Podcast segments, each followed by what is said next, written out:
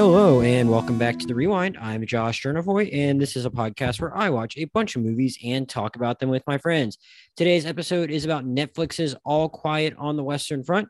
Join me today, the Rewind's World War One movie correspondent, Fred Kolb. Fred, thank you for being here. Yeah, thank you for having me. A little bummed. I was uh, super sure I was going to win that $2 billion jackpot this morning, and then it didn't quite happen. So now I have to return that BMW that I already bought. So I'm kind of upset about that.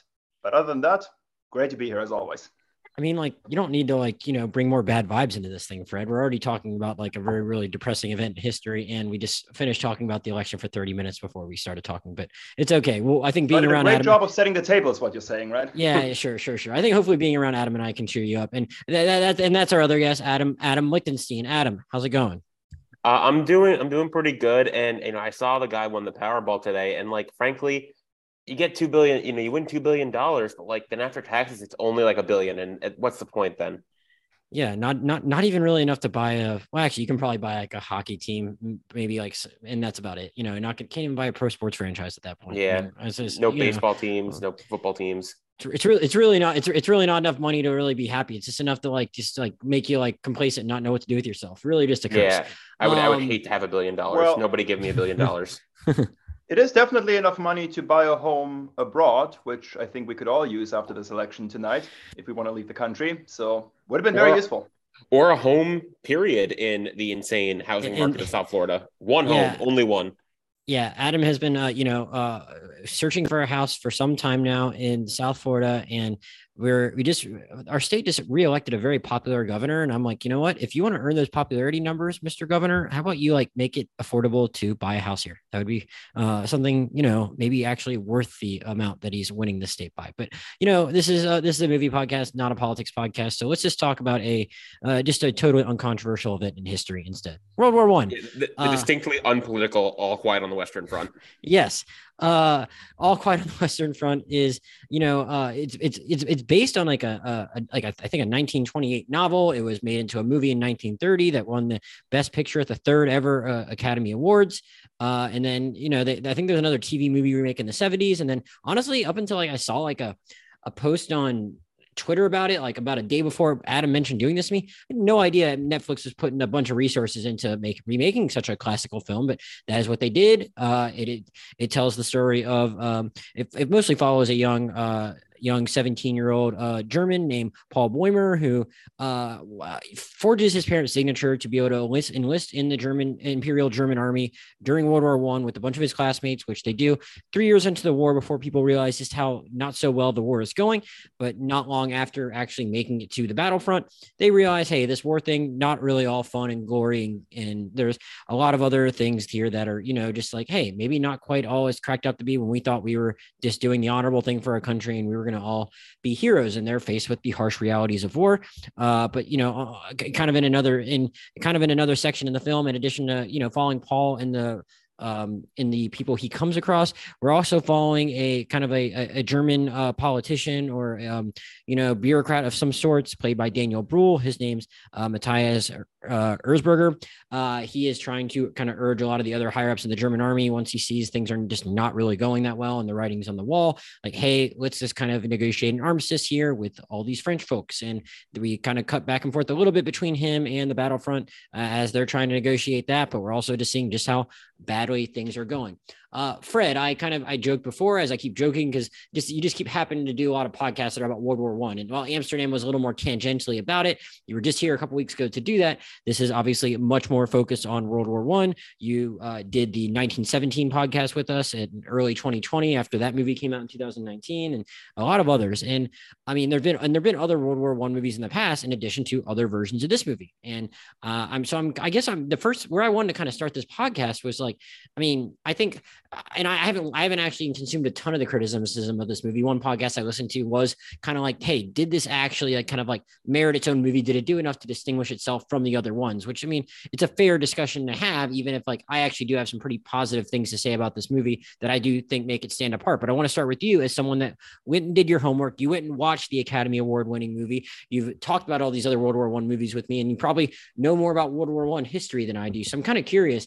Uh, with all the context you have for it now, what did 2022's All Quiet on the Western Front do to like stand on its own and kind of warrant this investment and resources from Netflix and the time of any of the viewers that have tuned in? Why did this movie kind of like justify its, its existence? What's the biggest reason it was able to do that? Right. So, in principle, I do not have any objections about remakes. Mm-hmm. That said, I think this was a particularly gutsy one to make because, as you mentioned already, the original is uh, an absolute classic in American film history. Uh, you mentioned already that it won the Best Picture Oscar back in 1930. And Steven Spielberg proved that you can remake a Best Picture Oscar winner. He was very successful with West Side Story last year. Maybe um, not so much commercially, but critically he was. Yeah, absolutely. Uh, I would say that that remake justified itself, mm-hmm. and that's difficult. Uh, on the other hand, you are re- remaking a movie that came out literally almost a century ago, mm-hmm. and I think that in itself uh, makes it a good candidate for a bit of an upgrade. And I think it's really important here that we look a little bit at the backstory of All Quiet on the Western Front because it is actually very important for why a movie like this is getting made in 2022. Mm-hmm. When the book was published in the late 20s in Germany by a guy named Erich Maria Remarque, it was extremely successful in the United States. Um, it really hit a chord with veterans uh, who came back home traumatized with PTSD uh, and had a hard time reintegrating into society. And that's why Hollywood jumped right on it and made a movie just a year later. In Germany, the book was not so successful or popular, primarily because there was still a lot of anger about how the war had ended.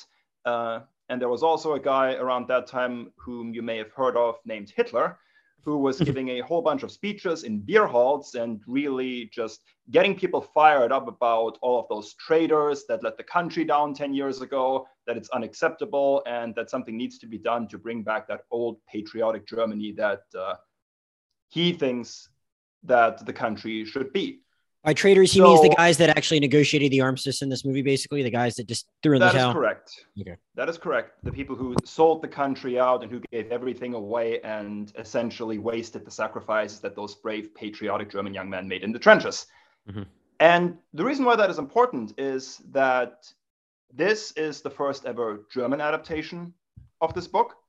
It's an attempt, I think, to an extent by the country to reckon with its past from the first half of the 20th century because now they actually have the opportunity to do so. I think it's very fitting that it's the official submission by the Germans for next year's Oscars for the international feature category. Um, which brings me to the second point for why I think it's very appropriate for them to make this movie now. Uh, that's because there's actually a war going on in Europe right now for the very first time in quite a while in Ukraine. And I do think that there are a lot of parallels to be made in the sense that when it comes down to it, war is always being fought by people who didn't get a say in actually starting that war, that it's made by people who don't actually have to bear the brunt of those choices, who get to sit at home in comfort, still eat nice food, uh, while people are actually dying uh, who didn't volunteer for any of that. And that's why I think that you can definitely draw some parallels to All Quiet uh, on the Western Front uh, coming out 100 years ago. And now this remake coming out in 2022, because you have a situation on the European continent that, while it's definitely not the same, it's certainly analogous. And that's why you can draw some of those parallels. Yeah, I actually like that you kind of took it there because I have a different answer to the question I asked you as to like why I think it justified its existence. But I think it's really interesting that like, look, just by the nature of when it's released, I think it's like very valuable, and I and, and so I appreciate that point. Uh, Adam, uh, did did did you enjoy this movie? Oh yeah, I I thought it was great. As much uh, as you can enjoy something that gruesome, I, I mean, I think did you appreciate it might even be better because I mean I don't know how much you know how fun it is to necessarily like in a vacuum watch this stuff, but like it sounds like you think it was very well done though.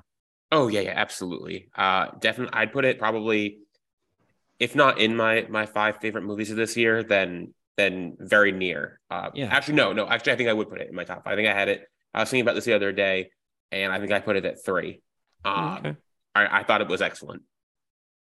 Gotcha. Well, in, in in what ways do you think in, in in what in what ways did it most impress you as far as whether it be the filmmaking or the storytelling or whatnot? What what really kind of like grabbed you by the lapels? I mean, I thought you know the storytelling was really good. I mean, it's based off an all-time great novel, so hard to not be very good. But I thought that was great. Um, I thought there's a lot of visual scenes that I thought were excellent, and then I just think, um, as you know, a bit of a World War One buff, I think it really captured just the absolute insanity charnel house that that was World War One. I. I read accounts of World War One or listen to podcasts about it, and I think, how in the world did anyone survive this? Like I don't I don't know how anyone got, anyone got out of it alive. It's well, just it's, it's, insane. Um, so I did I think I did a really good job of of capturing that. And I'm glad I asked it. I was saying capturing how hellish it was to be a soldier in World War One. Well, I'm glad I'm glad I asked you that follow up question and got you there because that's kind of where I wanted to go with it. And that, like, you know, I I was asking Fred this questions about why it justified its own existence, and and it's hard not to think a little bit about 1917 when you're watching this movie, just because, like, you know, visually, like they both kind of recreated what it might have looked like they're okay, but they're both shot they're shot extremely differently. Is one thing I'd say, in in large part because uh, 1917 is which you know won Roger Deakins an Oscar, but it's like a it's a I mean it's kind of a gimmick movie in that it's made to look like one shot and that's that that's a really cool way to watch a movie i would say. And it's very very unique the way they did that in a war movie. But i think one thing about, about 1917 doing that is that it kind of like made it feel like more of like a clear mission than it actually was. When you're like you know clearly just like from this guy's perspective the whole time just watching him basically all throughout the george mckay character there and you're and and he, I mean even if it's like not everything goes according to plan to him it feels like you can really follow what he's doing and where he's going relatively clearly because it's done as a, a whole movie's done to look like a oner and I, that's and as you said, Adam, World War One was kind of chaos. And one thing I, I, I kind of couldn't help but think about, and I don't know if either of you have watched this. I know Fred's gone back and revisited a decent amount of David Simon stuff. I don't know if you ever either of you have ever watched Generation Kill. I think I watched that for the first time early in the pandemic. It's the it's the miniseries David Simon did for HBO about like the early days of the uh, invasion of Iraq. And just like I think it was an, adaptation from like a, a Rolling Stone writer's uh, article where he embedded with one of the first the first battalions like actually going to Iraq and just how like they had no idea what they were doing. And I remember watching that miniseries and like being like, and me just again not being someone that like you know i'm not i'm not necessarily quite the history buff that you guys are probably and i i can't necessarily like, necessarily explain a lot of the politics or the the military strategy going on at that time and i was talking to our friend elijah about it and i was like yeah i'm liking generation kill but i can't really follow what they're supposed to be doing and, and he's like dude that's the point like we didn't know what we what the hell we were doing when we were over there. It was really disorganized and i'm like oh yeah okay i get it. And now i can like watch watch watch this mini series and not feel as bad that i'm not following every little plot detail and i'm watching this movie and it's like the fact that like the way it throws you into the battle scenes compared to 1917 like it just feels like total chaos like Adam said, I don't know how anyone can survive. And I think because you're not really in, I think uh, I, I, read one review from Vince Mancini at Uproxx where he said, you know, and I think it kind of like explained my feelings well, though it, it was maybe a little more negative towards 1917 than I was thinking. But it said if 1917 was built around a technical gimmick and War Horse around a conceptual one, war is being seen by a horse, all quiet on the Western fronts, chief conceit is the magnificent cinematography. The effect is to leave you thinking more about its content than its construction. It's like, that's what I was thinking, where it's like, yeah, this thing was shot shot so well and just like making the whole thing feel like just a total clusterfuck. And I think that's kind of what the war was because there was like it, the, the reasons behind it and the reasons for staying in it and the aims once people were on the battlefield were just like so dumb and dense and really hard to parse and understand. It's like I think the movie just conveyed all of that extremely well. It through kind of following a character, but just following a character in a different way from 1917. I'm wondering, Fred, uh, when you watched it, did you, whether it be in, did, did you come away with any like real takeaways or thoughts as to like how it was shot and how that kind of informed what it wanted to say about the war? It was a very nice reminder of what it is that I find so fascinating about World War One, because World War Two, obviously, there's a lot of scholarship around um, that war as well, but that can ultimately be distilled down to good versus evil. I really think it's that simple.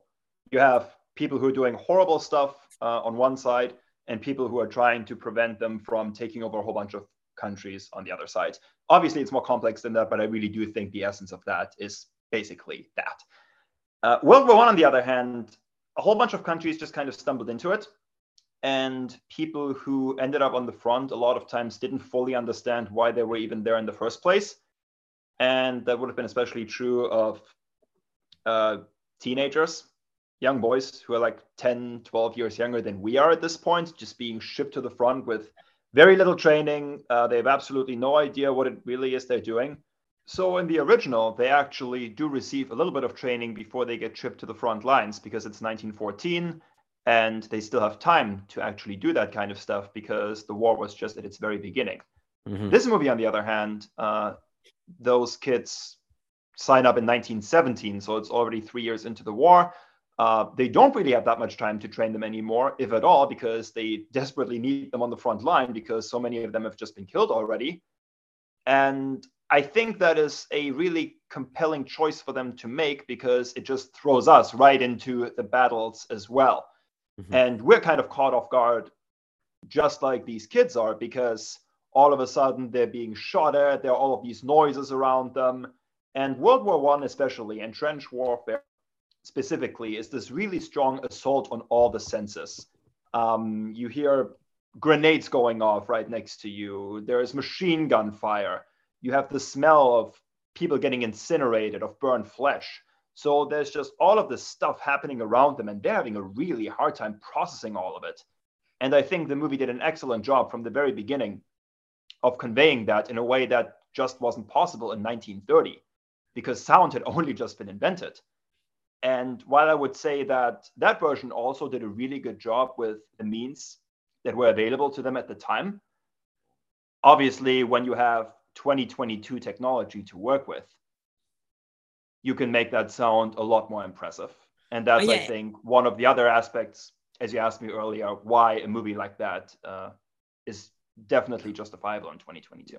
Right. You know, like there are plenty of big budget movies out there that like, you know, totally flop. But if you like, uh, but like big, big budget remakes at that, but like, you know, if you could, if you if you can do it right, I think one way to like actually you know improve on it is like you know use the technology available to you to like actually like you know just make something better. It's funny you mentioned some of that stuff because I, I and I was gonna bring it up later, but I may as well now. Like I I feel like one thing I don't, and I'm sure there is some of it in 1917 and maybe a couple of these others, but I don't actually remember seeing flamethrowers or tanks in some of those other movies. And if I and, and if I did, I just think this movie like introduced things like that in a very very like effective way, where it's like yeah, like something like that. Like we know what flamethrowers and tanks are. I was surprised to see it here because I, I didn't remember it being in other World War One movies. I didn't remember that being technology they necessarily had at that point. Uh, but the fact is, I'm not. I, I for one, am not going to be like shocked by a tank in and of itself because I know what a tank is. I think here the movie was like pr- pretty impressive in how it just like made that like a pretty like uh terrifying sight even if it's something that like us as a, uh, as a 2022 audience might actually just be like numb to seeing in a movie, they it was pretty effective in showing just how terrifying it might actually be to like those people. I don't know if you guys had any thoughts on like how those kind of weapons were incorporated, but I thought like that was pretty effective and felt like something a little different from what I'd seen in other uh, other war movies from that time or set in that time. Well, I'll say the, the thing that really impressed me the way they portrayed it was um like the defining image I think of probably World War One is you know soldiers climbing out of the trenches and running through machine gun fire, people dropping like flies, and they do portray that a few times. But one of the actual things that was probably even a bigger killer than like those offensives was just uh the daily toll from artillery. Um, artillery was a major, major part of World War One, and it just took people's lot. Even on days where there wasn't offensives, people were just basically hanging out in their trenches all day. You know, they'd still be dropping ton tons of artillery shells on each side, and it would it would kill people. Um, and that's what it drove some soldiers to just actual madness. And I think they portrayed that well. Uh, early in the movie, early in the movie, yeah. one of Paul's friends kind of like dies by what almost seems like an accidental bullet. Correct? Yeah, he just like just hits by an artillery shell, and then like the bunker they're in collapses. Um, but, in that scene actually, and it was only for a split second, you see his friend. He starts banging. He can't take. It, he starts banging his head on the wall of the bunker, and I was like, "Wow, I've never seen that in a movie before." but like that was what happened. It would literally it would drive people mad, um, and it, it's hard to portray in a film, uh, just because of how crazy it was. Like there's, I think some audio recordings of the the drum fire they called it. It was like they called it drum fire because it was as fast as like hitting a drum, just co- like multiple shells going off every second. Just it's like it's really inconceivable, which is another reason why I say like it's hard to believe anyone actually survived this war because it would just happen all the time, constantly. Just shells would fall constantly. Fred, if you didn't have anything to add to that, the next question I wanted to ask you guys was about like, and it goes to the horrors of the war too. And one thing I know, another thing I thought the movie did a little differently from, or thought that another place the movie thought to go that I hadn't seen in a, ton of other war movies also was uh, just the the uh, the provisions and having to even get food in the first place. I think that's maybe taken for granted sometimes in war movies. You don't really think about like how logistically difficult that might be. But a big part of this movie is guys trying to scavenge for food. And there's even like the the unique part of the, the, the, and there's even a unique there's even a moment where they just end up where they do infiltrate the um the French trench. I uh, didn't actually mean to rhyme there. And they and they all of a sudden just come across a table of food in the middle of everything. They're like, oh, let's just eat and it's like I, I I thought that I thought that was like really interesting. Like Fred, what did you think overall? Whether it be the food or just like the disease or everything else like that? Like we talked about like how there's like obviously like probably like dealing with like the stench of like maybe like you know burnt bodies, but like just like as far as like the daily grind with how miserable it was, what kind of like really like uh what what really worked in the movie for you in that regard and just conveying that like man aside from just the death, this is just not a fun place to be. That was the really interesting aspect when the book was first published, because mm-hmm. Remarque was actually a soldier in World War One. Mm. Like he had experienced trench wow. warfare firsthand, and a lot of those stories hadn't really made the made the rounds yet over the past ten years. I mean, you had people who returned from the war, but a lot of them simply refused to talk about their experiences. Uh, it was still it was still seen as unpatriotic in Germany to talk negatively about what warfare does to a person because obviously the whole mantra they had been preaching up until that point was that it's glorious to die for your fatherland. I mean, that famous poem that Wilfred Owen wrote in the trenches. And I think what the movie does a really good job depicting is that there is absolutely no glory in any of it. I mean, obviously, when you're getting gunned down or you're dying of disease in the trenches because the sanitary conditions were just awful. I mean, that kind of speaks for itself. But even during the other times, you're just kind of sitting around, um, smoking cigarettes if you're lucky. Um, like you said already, you're desperately trying to find any kind of food. You end up risking your life to break into farm buildings and try to steal chickens. Uh, or in the case of the original, it was actually a pig uh, that he tried to steal. Mm-hmm. And I just think it's a really interesting element of the movie that it, it just paints such a vivid and detailed picture of all of those aspects because what you have to remember is when the book was published and the first movie came out uh, world war one wasn't world war one yet it was just the great war uh, world war two hadn't happened yet and that was the context the book was published in the first movie came out and the whole point of why remarque wrote the book in the first place was to show people how shitty it is to send a whole generation of young men into war and millions of them never coming home. It might be a good idea to prevent this in the future. Mm-hmm. So he really just left nothing out and really just dove deep into just the daily grind and all of the awful aspects of being a soldier in the trenches. And the movie here did a really good job of capturing that as well. I also think it did a really good job in some ways of like kind of just showing but not telling how horrified the, the, the, guys themselves were with the war at a certain point. And I, by that, I'm thinking mainly well, one of the primary things my, my mind went to that I actually, I only really took like six bullet points down when I was watching the movie, which I think, you know, speaks to like how the movie, like, you know, kind of kept me that engaged that I wasn't even thinking to go back and write the notes that much.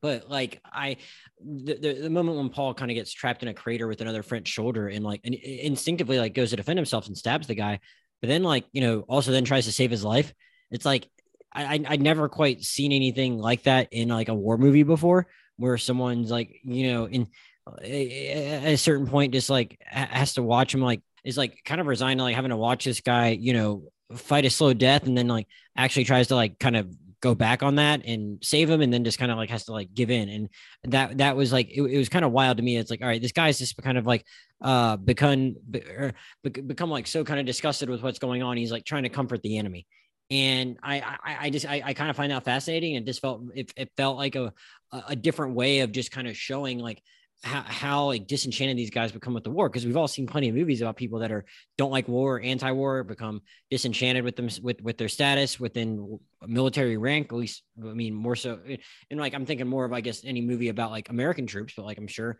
plenty of german troops are feeling the same way and it's just not something i really ever really uh, it's not something i ever really paid a lot of mind to in these movies because a lot of times it's guys talking about how they've been wronged by their government or how they sent them to fight a war they didn't really actually know what they were getting into and it's fine like you know there's plenty of good movies where guys talk about it like that but it was like man you really kind of felt it with these guys actions just like uh, just how futile they kind of felt like this whole endeavor was becoming. And I th- I just thought the movie was pretty effective in showing that. Um, yeah, that that scene. I mean, I was I legitimately like was tearing up. Like it was such a good scene. Uh, it was just done so well, acted so well.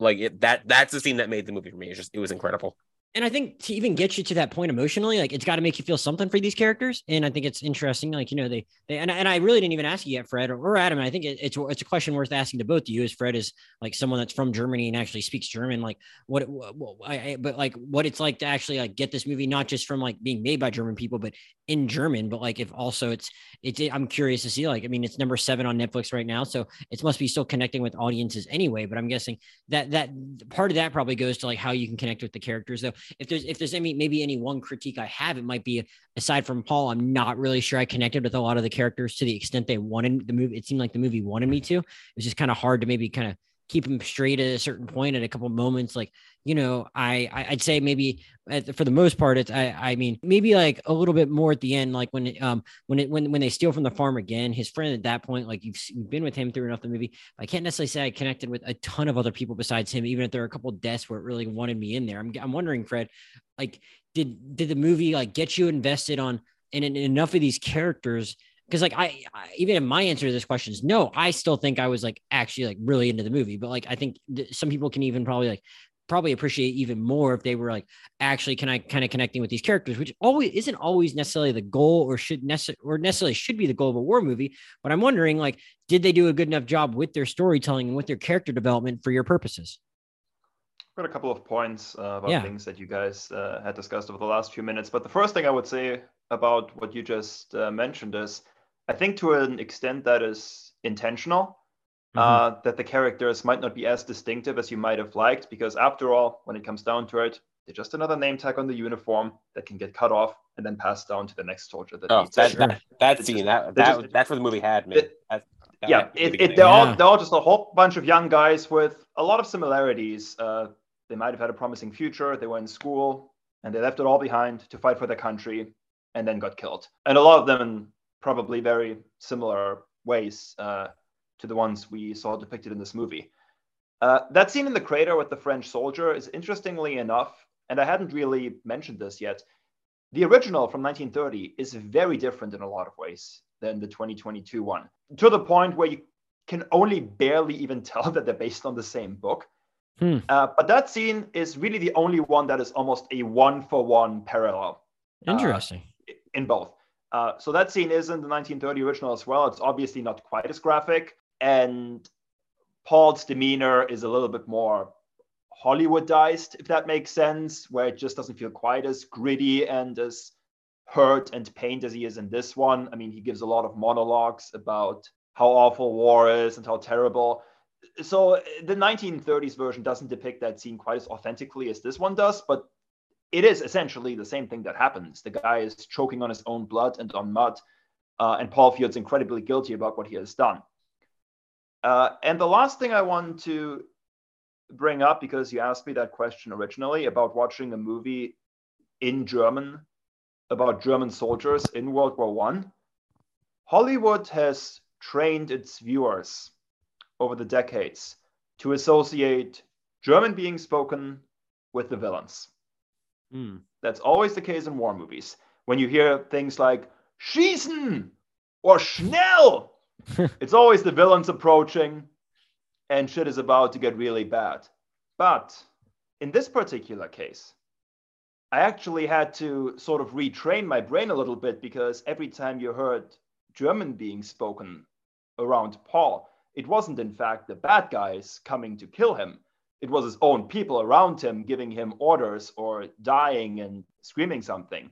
And I think that really just hits home the point that ultimately these are all just young guys get, getting killed for a cause that they don't fully understand. And that's really the tragedy of World War One. Um, most of the decisions were made really high up by people who were in power because they were part of a bloodline that had existed for centuries kings, emperors, czars. And they had no problem sending millions of people into the trenches to get killed, regardless of what language they spoke. They all mm. ended up dying anyway. And the movie does a really good job of hitting home that point because of that. Yeah, that's that's interesting. I, I hadn't even necessarily thought about that, and it, it, it, might just go different. It might just, and I, I get what you're saying about how they've kind of trained American audiences to think that, but it also probably just like registers with your ear a little differently. And so, because it's like they've also trained people or trained certain moviegoers to just like read the subtitles pretty mechanically. And I'd say that's often how I'm like kind of consuming it. Though at the same time, I just I do think it's interesting how it's like uh, you know, I, I, while I did just criticize them for maybe not being that invested in the characters uh, as I wanted to be, and I and I totally get your point about why that might be the case. They're interchangeable, and yes, Adam, that opening sequence is like another thing that just felt like very very unique and really a, a great storytelling sequence that was very economical and didn't take that long with respect to like the the uniform thing, and uh, but at the same time, like I'm like you know, I, I, I might not be trained to think much about I, myself. My in within my between my ears, I might not be trained to necessarily think something when I hear German, but like when I when I think the German language, but when I just think German and war movie, I do think villain. And I think it just and again, this this isn't maybe something that's just unique to this movie again because again, it's based on the earlier version and the larger story. So a couple of the larger story beats might be the same in so much as like you are spending enough time with these people that like you're not really seeing them as villains necessarily anyway. You might be like if anyone's villains it's it's it's it's it's it's it's a particular group within the german army that like you know the the that the, the probably the people that like hitler wouldn't have considered traitors.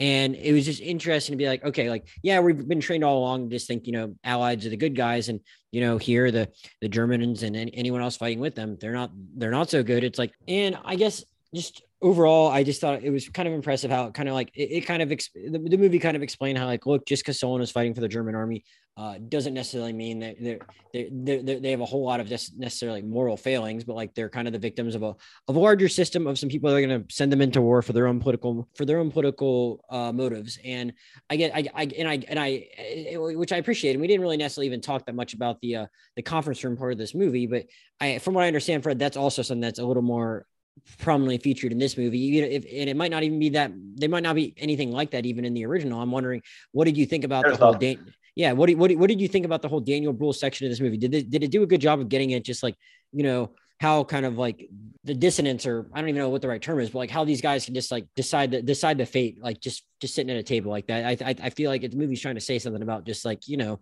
just like how just how just crazy the war is and how it can just those guys can just at the flick of a wrist just like put a put a stop to everything. It it just feels very odd. Yeah, it was kind of interesting that this movie actually uh, depicted that because it, again it wasn't part of the original and it wasn't part of the book either. And i think that's in part because remarque just didn't really want to focus on it because he had firsthand experience as a soldier in the trenches uh, and that was the emphasis of his book not really about the political machinations that happened in the background to start and then end the war. Mm-hmm. uh, in part because again as i mentioned earlier the book and the original aren't actually set at the end of the war uh, that is actually a very distinct element here where you're kind of seeing the action of the last few days of the war while they're negotiating the armistice. So there wasn't really room for that in any of the previous versions. Right. Uh, and I think a lot of the depiction of that comes with just a century worth of accumulated knowledge. Now we kind of understand what led to some of the decisions uh, in World War One. That it was mainly just hubris by the leadership and just the refusal to accept that they had lost and that they would have to cede power, which in a lot of cases ended even worse because um, several monarchies were abolished, even some during the war, some after the war. And what I also found fascinating about those scenes, aside from the fact that they depicted the just grotesque uh, differences between the horrible life in the trenches and uh, those guys getting to eat super delicious food and complaining if the bread was a mm-hmm. day old. Uh, that was a particularly uh, Oh, yeah. striking scene for me. I think what's also particularly important about Daniel Bruhl's character, Matthias Erzberger, is that he is actually a real historical figure who got assassinated a few years after the war because people were extremely unhappy with his rhetoric about the choices he made, uh, the fact that he decided to prioritize German lives over the glory of the fatherland, so to speak.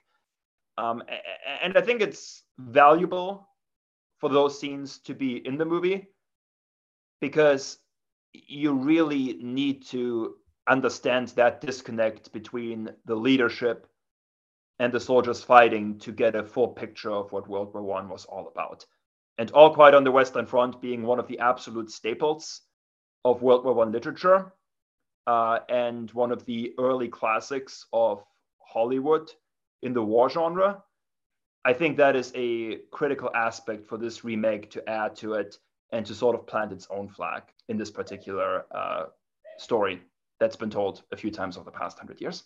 Yeah, Adam, did anything jump out to you about that about that segment of the movie?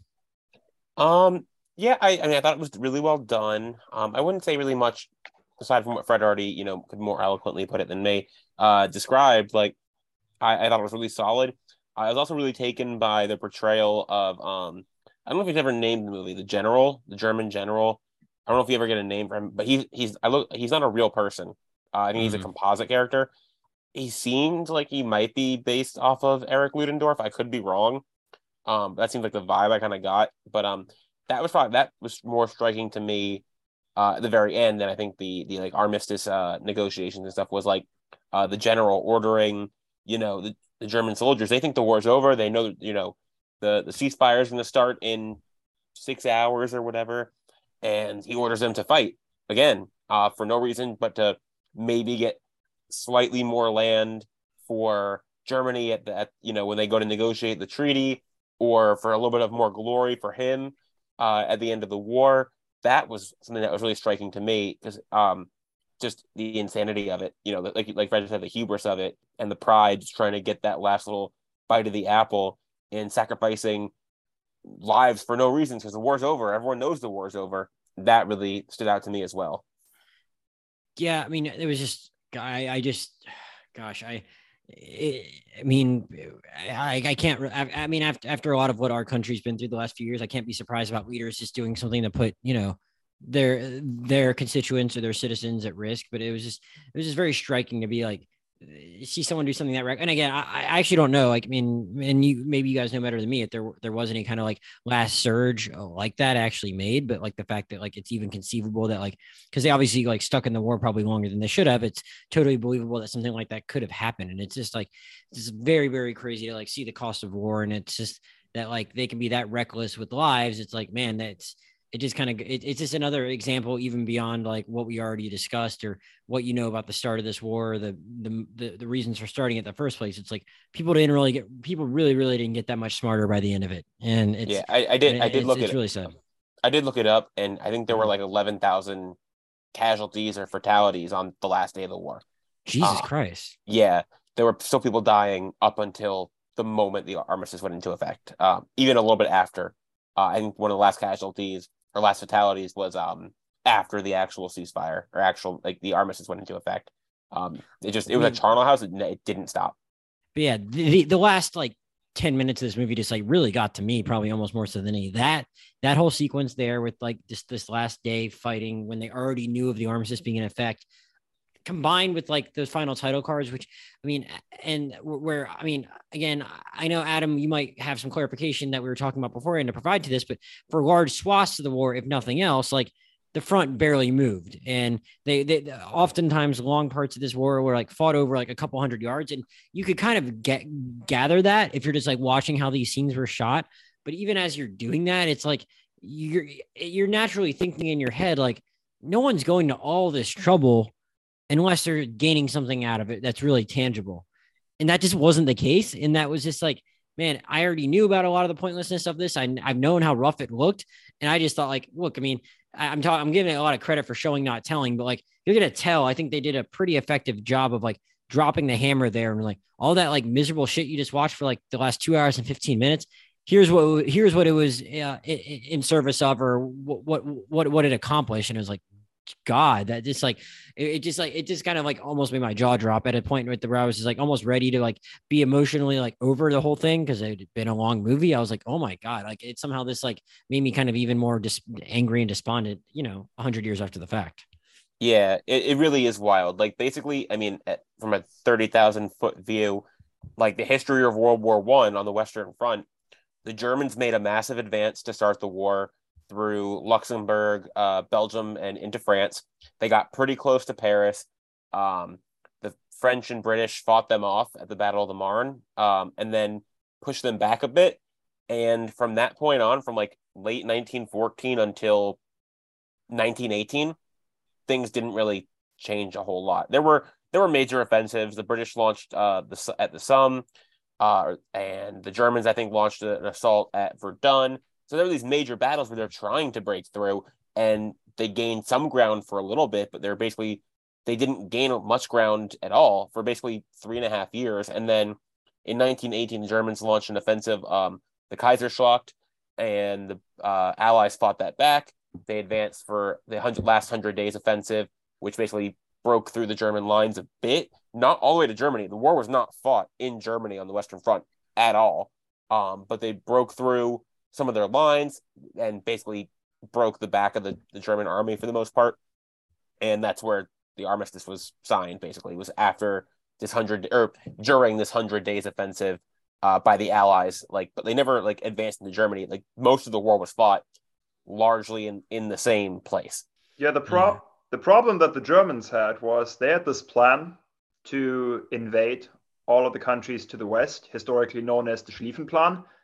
And it didn't work out. Um, as Adam already described, they got fought back pretty early on, and the Germans had no contingencies in place. They thought they were just going to win the war in a few weeks or months. They'd all be home by Christmas. That was kind of the common thing everybody was saying when the war first started. And clearly, that wasn't the case because they had no way to follow up on what they had initially come up with. So, yeah, for four years, they were digging trenches, didn't really move all that much for the most part and the fascinating thing about the title, All Quiet on the Western Front, it's a bit of an ironic name, right? Because it's never quiet on the Western Front. There are always bombs dropping, there's always some kind of noise. Uh, but the literal translation uh, of the German title, Im Westen nichts Neues, really means nothing new to report from the West. And there wasn't. Of course not. The lines hadn't really moved. Trenches were still where they were before. If some of the German soldiers took French trenches, they were usually pushed back within a day or two. So for four years, with minor exceptions, yeah, there really wasn't a whole lot uh, of new things to say, except for millions of soldiers dying. Yeah, there's there's a gr- amazing yeah. I think there's a great podcast uh, by Dan Carlin, his uh, Hardcore History series, where he did a series over the course of like two years uh, called Blueprint for Armageddon, which is a series. It's almost 24 hours long in total, uh, all about World War One. It, it's fascinating. It's where a lot of my World War One knowledge comes from. I've, I've, it's what sparked my interest in World War One. Uh, like six, seven years ago. I've since read a few books about it. I got a few more I got to read too. But um, it really is. It's like I always like Fred was kind of saying this earlier. I it's like easy to think of like World War One as like this Oscar-winning drama, and then World War Two is kind of like the the Michael Bay sequel, where it's just like everyone's comically evil or you know does hmm. horrible things and the you know, the budget's much higher there's bigger explosions and it's crazier uh, kind of is but like yeah it's just it's world war one is just it's so tragic because um they're really like the generals kept trying to do the same things over and over again. Surely if we send you know a hundred thousand men into machine gun fire they'll get through. Oh that didn't work? Well, let's try 200000 men. Well, that didn't work? Let's try 400000 and it just they did that for years um, and it just never, obviously, it never worked. They never broke through. Um, it's it's really and like I think this movie did a good job of showing that, like just that these these battlefields became just absolute like moonscapes. Like there's no trees anymore, just all mud and dirt and craters and puddles. Um, there are accounts of of men of soldiers, uh, less so in France. I think the bigger time it happened was in in Belgium at the Battle of Passchendaele, where men would fall into these puddles and these craters full of water and chemicals, and they would they literally would drown in these. They were weighed down by their gear and they would drown. And there's nothing anyone could do for them. It's really like it's really hell on earth. Uh, it's it's astounding. Um, and they I think they did a good job of portraying that one of the other the only other note I actually had that I didn't get to was that like and it, it just kind of goes to the frustration and just how uh, futile and much I felt, but like because these conditions are so muddy and wet, no matter whose side anyone was on, all the uniforms looked the same to me throughout most of the movie because it just all got so dirty. And I'm like, man, like and and like again, like we're this is a movie, but at the same time, like that seems totally reasonably realistic for what something might have happened. It's just it goes to the chaos of those it goes to the chaos of those battles again. But it's like, man, I don't even know how I would know who to stab at a certain point. Uh with well, like well, fun fun uh not even not fun, interesting un- World War One uniform trivia. Uh, the beginning of the war, the French wore still basically the traditional like French military uniforms that like dated back to like the Napoleonic age uh, bright blue shirts and bright red pants until they realized, hey, that makes for a really, really easy target. We should probably stop wearing this. Did not know that. That's fun. That's that's fun fact. Um, now you know. Yeah. So it's like I don't know. I just it, it, that was just like one more thing on top of like, not that like I would ever want to be at war in the first place, but I'm like, man, if I, if I if I were over there, I'd like to like at least not like have all my friends look like my enemies to me basically. And it was just like jesus christ this is just like an impossible situation. I don't know how i don't know how people manage to like fight in this and even know how to even go about it. And i another thought i had was that like i i appreciated the fred point fred made about the training earlier but like at the same time because it kind of jumps they kind of jump through time a little bit. Like they go from like the you know showing where the uh, the first time we follow those characters once they get to the war, that's in 1917. The next time we kind of pick back up with them is like later. We're led to believe that like Paul's figured out kind of how to fight at some point too. So he's kind of like learned, but like at the same time, like so it's it's like incredibly impressive when he's able to like navigate those battlefield sequences because it's just like I damn I don't know how I do this. Everyone looks the goddamn same. Um, there, there was one other thing I wanted to mention. Another historical yeah. thing that that rem- the beginning of the movie reminded me of. Mm-hmm. Um, it was common early in the war where like with the when the fervor was high because by 1917 there were like that's kind of an anachronism in the movie because by 1917 people people knew it was really bad. Um there wasn't that kind of joy to sign up and serve so mm, much. mm. that was more of an early in the war kind of thing. Um but the things like in the movie where whole fraternities would sign up together and serve in the same uh the same battalion or same regiment they'd all sign up together and they'd form a military unit together uh, and especially early in the war, I think there's a battle in Belgium that got called the Slaughter of the Innocents or something along those lines, where all these German fraternity fraternity kids they were marching into battle and the British just gunned them down. Um, they were marching in neat formation, and the British had very the British troops who were in Belgium at that time were basically the best of the best British troops, and they just like I think the account like the accounts that it's like they made rifle fire, like single shot rifle fire, sound like machine gun fire because they were firing so quickly and they were trained so well, and they just slaughtered all these college kids basically. Um, which the beginning made me think of like the beginning of the movie made me think of that because like yeah they're all excited they're going to go sign up and fight the war and have this grand old time and most of the, like whole fraternities got wiped out. It, it's absolutely insane. Whole yeah, generation. Interesting point. Yeah, Adam made an interesting point just now that actually reminded me of something from the original uh, from 1930, because there is actually a scene in there where Paul uh, is injured and then goes home for a while to his family. Hmm. And this is a few years into the war, and they don't depict that in this movie, but it was really fascinating in uh, the original version because he goes back to his school and to his old classroom where the same teacher who gave that impassioned speech when they first signed up about fighting for your fatherland and wouldn't it be glorious to return as heroes? He's still there, years later, giving that exact same spiel to his students, still telling them to sign up to fight for their country. Because the way it's depicted is that a lot of people at home didn't really know what was going on on the front. I mean, they could tell that obviously a lot of them had died and that the war had been going on for way longer than was initially promised and advertised, sure. But the teacher desperately asks Paul, Here, you have all these young men. They're just like you were three years ago. Tell them how awesome it is to fight on the front and how proud you are of what you've been doing. Uh, and of course, Paul hmm. doesn't do that.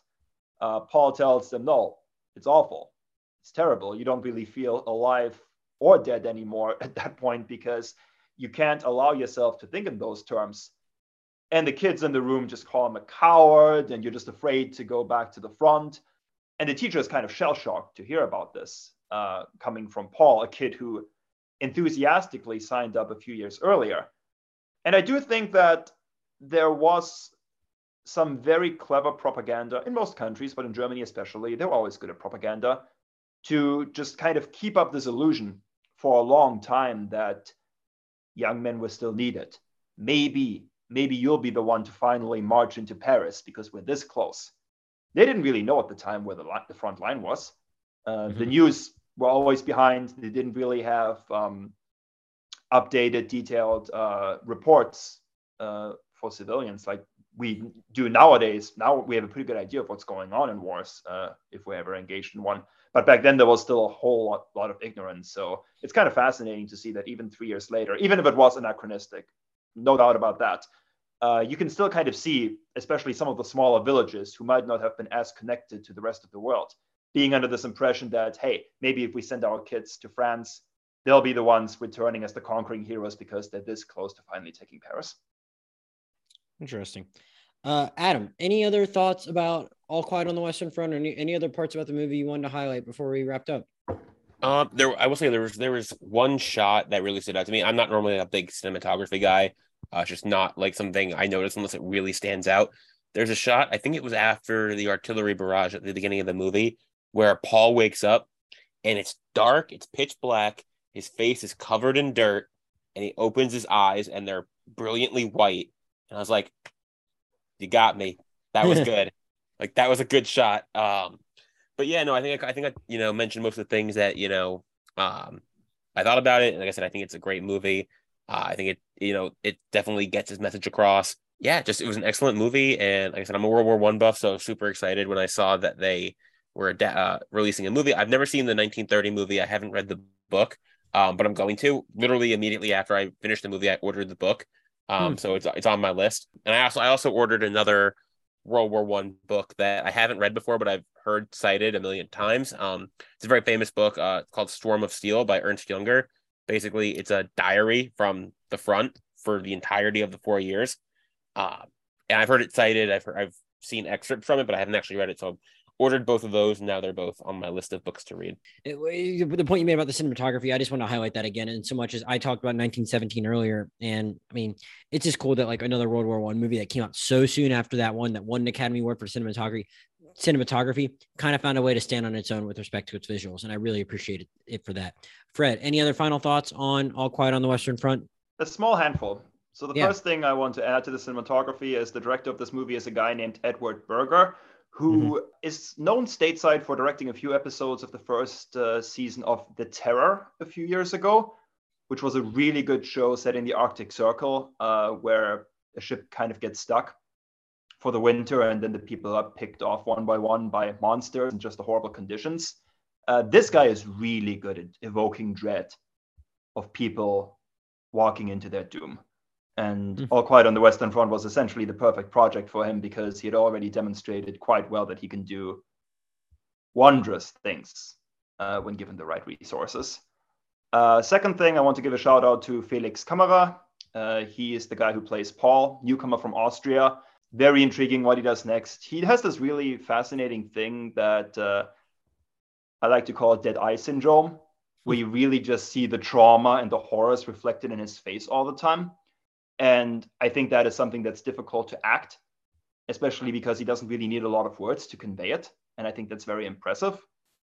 And the third thing is, I mentioned this earlier, this is in fact the German submission for the International Feature Oscar.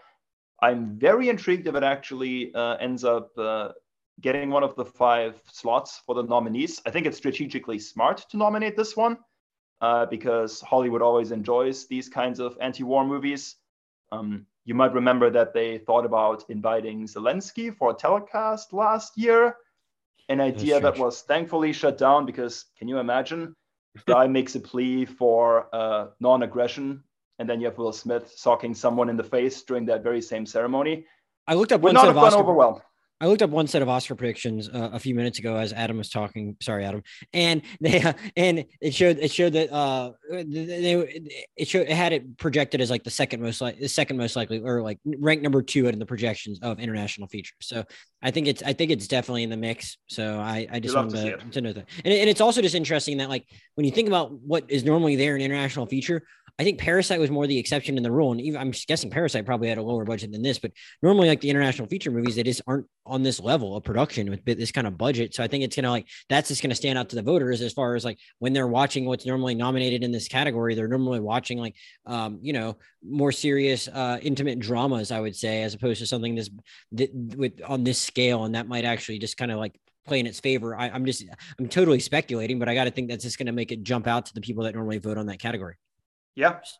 So, I, I, I, was throwing it back to you, Fred, because I, did, I didn't know if I kind of cut you off if you had other points you were making beyond that one about the awards. No, that oh, concludes okay. it. Uh, I don't know if we've mentioned this, but it is actually available on Netflix streaming right now, so it's very easily accessible and I highly. Oh yeah, I, I, think I made the point at the beginning. It is the, it, it's the newest movie from Netflix, but it, it's it's a, it's one worth noting in that like I mean, if you're fortunate enough to like you know live somewhere near a theater that gets Netflix releases, and there's a couple in our area that do. I don't know if they're playing this one. It's not quite that big of a Netflix release.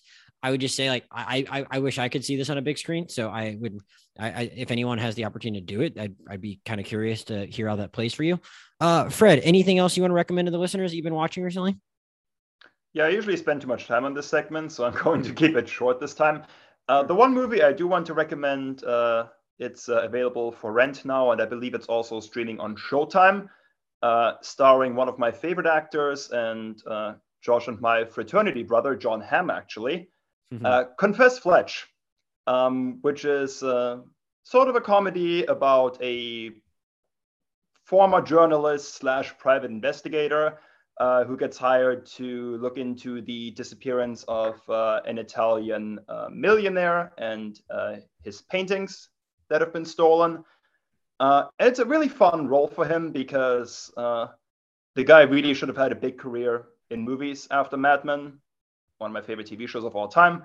but he's mostly been content with relatively minor supporting parts over the last few years. And this is really a role for him where he gets to show that he's charming, funny. Uh, it's a clever script. It didn't really have much um, of a run uh, in movie theaters, but uh, like I said, it's pretty easily accessible now.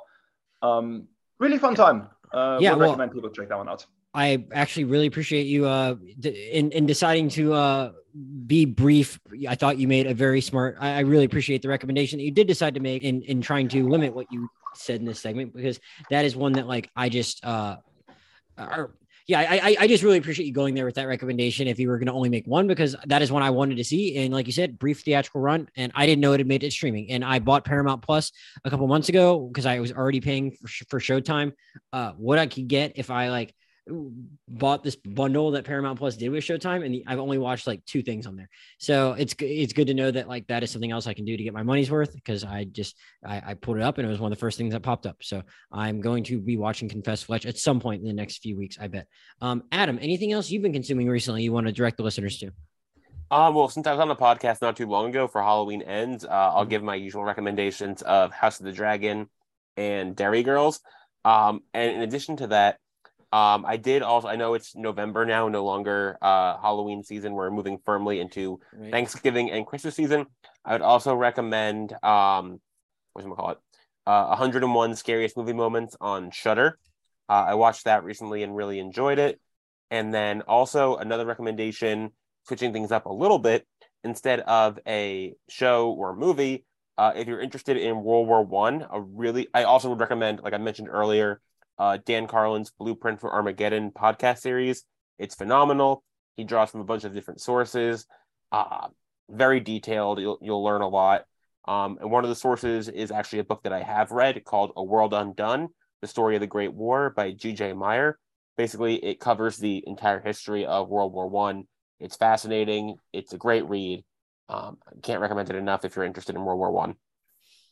Uh, the only thing I'll recommend myself is uh, I, I just because the, the, other day I went to the movies and I I, I looked at my what was going on at AMC and it's just like I only have so many. I'm about to hit a very busy stretch between work and traveling to get back home for Thanksgiving and it was just like I, I didn't know. I, I was basically down to like, you know, Armageddon. I watched Armageddon time. I was like, am I going to go watch Triangle of Sadness, which, or Banshees of Inisherin, or Ticket to Paradise?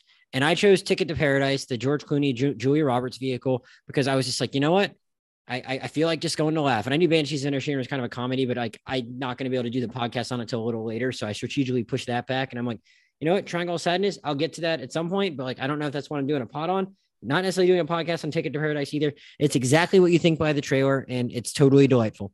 And I think that's all I can really say about it. It's not the best. It's not a great movie by any means, but if you just want to go smile at the movies for an, hour and a hour and 45 minutes and watch George Clooney and Julia Roberts be charming, it, you're going to get exactly what you came for. And I did not regret my decision at all, even if I thought maybe I should be like, you know, doing the serious awards fare thing and watching something else that might get an Oscar nomination in the international feature category with Triangle of Sadness.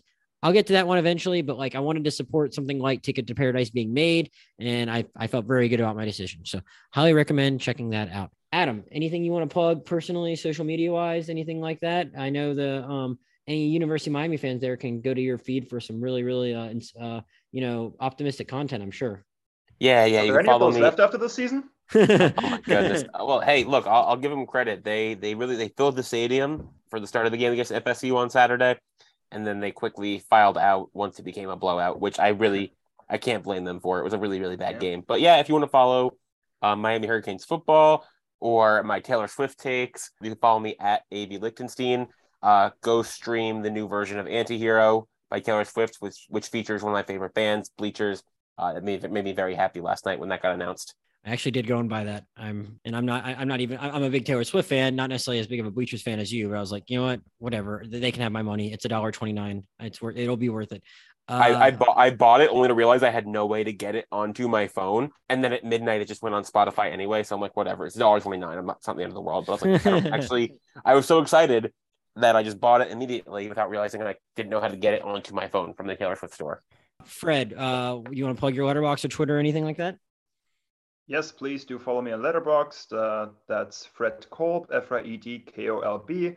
I'll probably post my review for the 2022 version of All Quiet on the Western Front right after we record this, and then my review for the original at some point tomorrow. So if you want to read more detailed thoughts on my uh, opinion on this movie, uh, feel free to give me a follow there. As far as Twitter is concerned, you can also follow me there. Uh, I will probably leave once uh, Elon charges everyone money to recoup his losses on his terrible investment. Uh, but until then, uh, you're absolutely welcome to follow me on Twitter as well. Uh, my Twitter handle is at Fred the German. Adam, if the Sun Sentinel doesn't pay for you to stay verified, are you going to pay Elon eight dollars a month? Absolutely, absolutely fucking not. I, I'm absolutely not. Uh, there's met I could buy one Starbucks drink for eight dollars and it'd be worth it way more. I, I, I, I appreciate the stand. Uh, as usual, I'm Josh Jurnovoy, J O S H J U R N O V O Y on both Twitter and Letterboxd. The podcast Twitter is at Rewind Movie Pod. Podcast email is the Rewind Movie Pod at gmail.com. Thanks to everyone for listening. Thanks to Fred and Adam for joining, and we'll see you next time.